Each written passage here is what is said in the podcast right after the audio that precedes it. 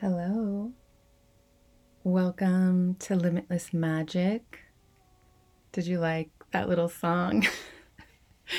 this is me not wanting to edit intro and outro music, so I picked up my little harp and I just strummed a little bit because editing is a challenge for me that I have not yet mastered. So, welcome to November.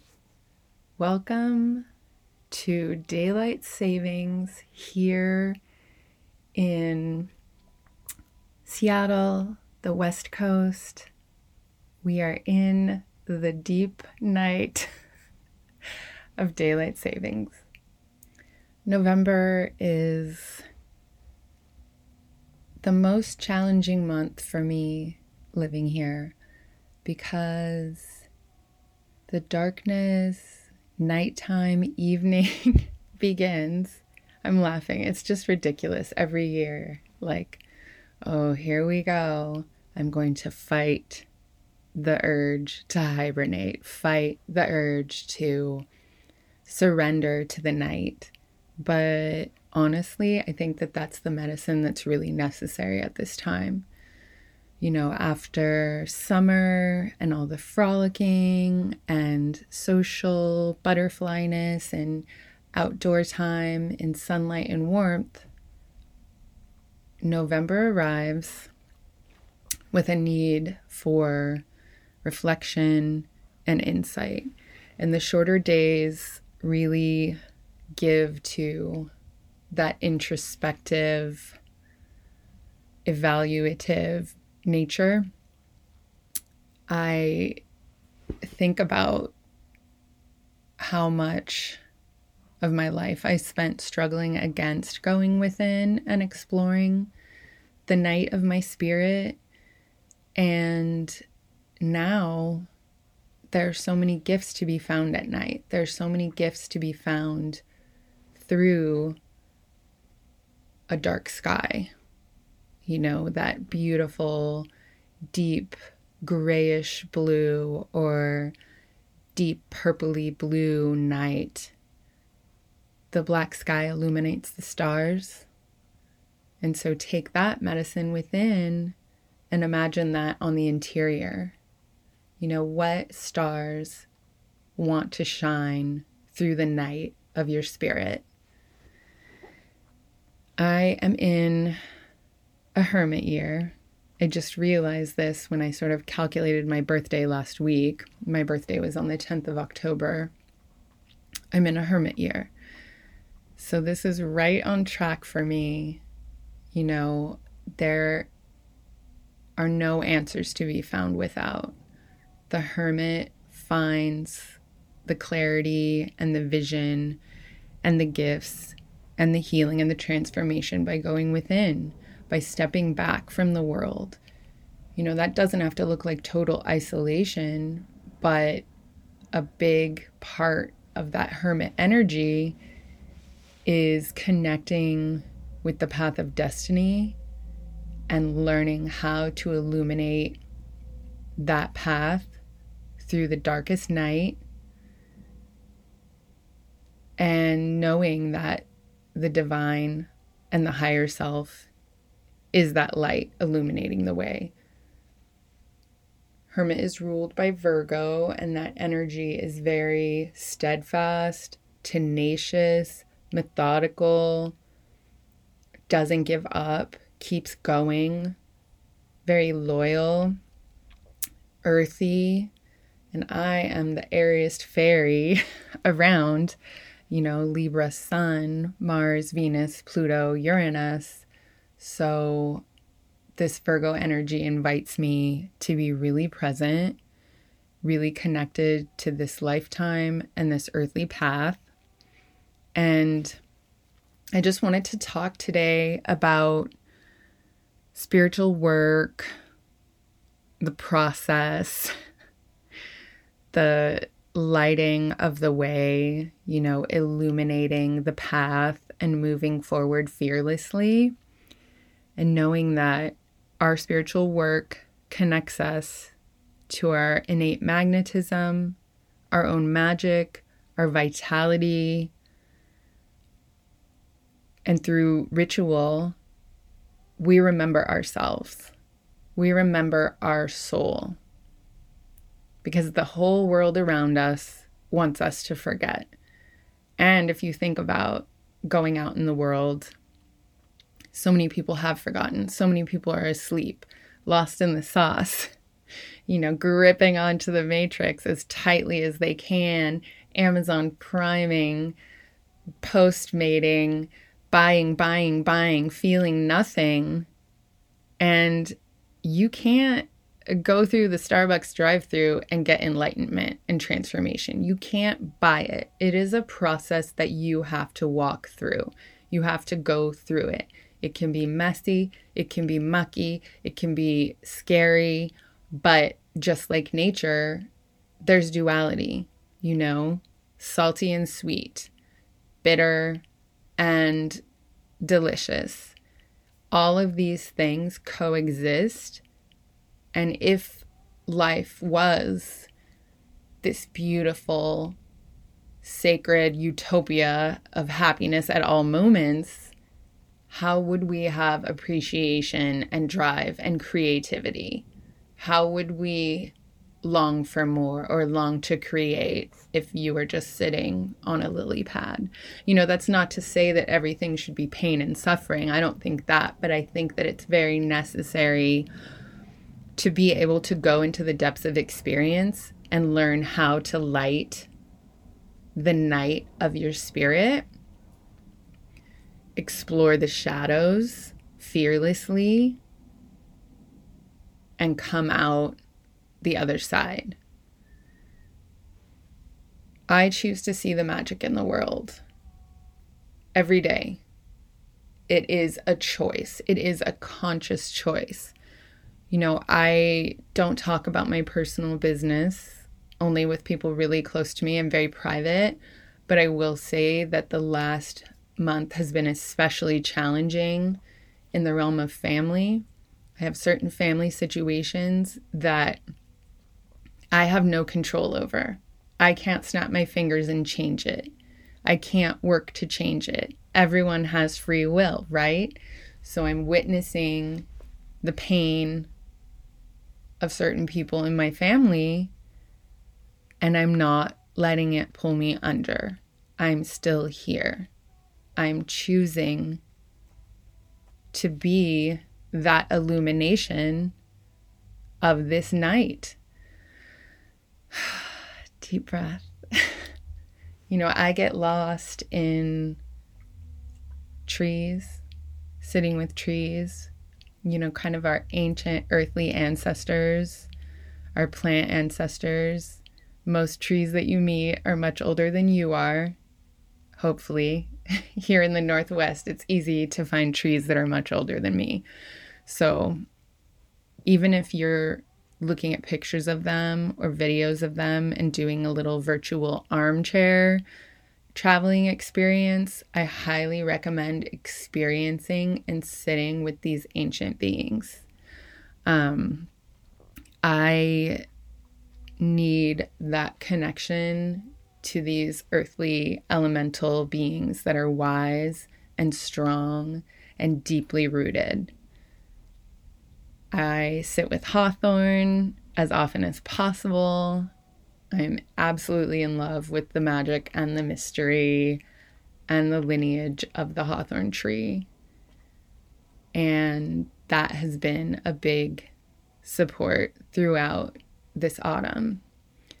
Last week with my soul sister, I I mean I've met so many yew trees, but really came face to face with this beautiful, stunning majestic yew tree that sort of jumped in our path and was like, hey, pay attention to me, meet me, listen to me, sit with me. And it was just lovely. And I, I honestly feel very sorry for people who go through life without and I'm not saying that in a mean way. I mean, like, how do people thrive and survive on this earth without the deep connection to nature you know, without talking to trees, sitting with trees, hearing them. That is such medicine for my spirit and it touches me and it almost nearly brings me to tears every time I am met with a new tree that almost pops up. Hey, look at me. I'm demanding your attention right now. And then there are birds which go hand in hand with the trees. Here in Seattle, in the Pacific Northwest, there are crows that at sundown flock together from every corner of the city, from, you know, wherever they've been hanging out during the day, and they meet each other and congregate for the night and go to bed in these evergreen trees. So there's several large parks in the city that if you make a point of going at sundown or you're lucky enough to happen to be there at sundown, you can see them coming from every different direction. It's so beautiful. They're so loud. They're calling to their friends you know, they're talking amongst themselves, and it's just the most wonderful thing. I mean, it feels infinite. It feels like it's always been that way because it has. Crows have always roosted in the tops of tall trees en mass. So, connecting to that, and that's a ritual. You know, for me, sitting with trees, watching the crows roost, being present, looking for mushrooms. Ritual doesn't have to be complicated, you know, but that is spiritual work. The word work is present in spiritual work for a reason. You know, yes, there are times when it finds you effortlessly and just drops in your lap, but in general, because of the way that the world is right now, the you know, the pain and the discord and living in capitalist structure, we have to look for it. We have to work for it. It has to be a conscious choice to put energy into ourselves, into our practices, into presence, remembering our own magic, connecting with our higher selves and the divine every single day. When I wake up in the morning, I no longer pick up my phone. I do energy work in bed before I get out of bed. When I stir my coffee or tea in the morning, I say a spell into it every day and finish it with So Mote It Be. This is the way I live my life because when I didn't live my life this way, I was untethered. I was addicted to substances, experiences, people, and I was miserable. And I was the most, I believed I was the most miserable person in the world. I wasn't able to really tap into compassion or seeing or feeling the validity of other people's experiences. I was very lost, right? So I started really consciously deepening my connection to the divine through ancestral and spiritual service and all the rituals. I mean, I threw everything at it at the beginning, and I still do. But, you know, I want to reach out to say that if you're in pain, if you're anxious, no one's coming to save you. You are saving you. It's you and God. That's the team that is going to help illuminate the way out of the night. You know, ancestral service looks like having a little, it doesn't have to be flashy, it doesn't have to be you know, huge, can be very humble setting, little table. I have like a, a sideways milk crate, cute, like antique milk crate, but it's a milk crate um, with pictures of my beloved dead, the candle with some of their objects. I have my great grandfather's pocket watch, a couple of pins that were my great great grandmother's, some things like that, pictures of them, a full glass of water. And every Saturday, I make them a cup of really dark, strong coffee, and I light that candle and I sit and I call in my beloved well ancestors and just tell them what's going on, tell them I feel their presence in my life every day. And I'm so grateful that they walk with me through this experience in this lifetime. You know, our ancestors understand and remember what life on earth was like. They know the struggle, they know the experience, they are very invested in our success and they want us to not be in pain. They want to help us see the beauty in the world and claim a piece of that beauty for ourselves every day in every moment. You know, I've been working with a lot of people and it keeps coming up a lot of anxiety, a lot of anxiety. And I think it's really important for us all to very consciously step back from all the distractions. I pulled a card the other day for a community reading and it was the devil. And that is very much like enslavement to distraction, to processes, to systems that are no longer or never worked to soothe the soul. Being lost, being in addiction, being in the darkest night and not seeing a way out of it and not having hope. So just sort of throwing a fit, wallowing there, being stuck, and not pulling oneself out of the stuckness in any way. You know, and that's those are the times we live in.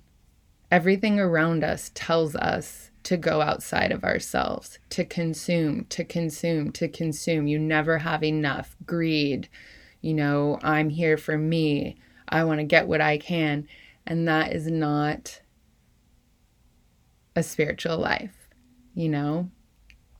Let go of the idea of having enough because I will tell you, I know people with exorbitant amount of money, you know, just millions and they're miserable.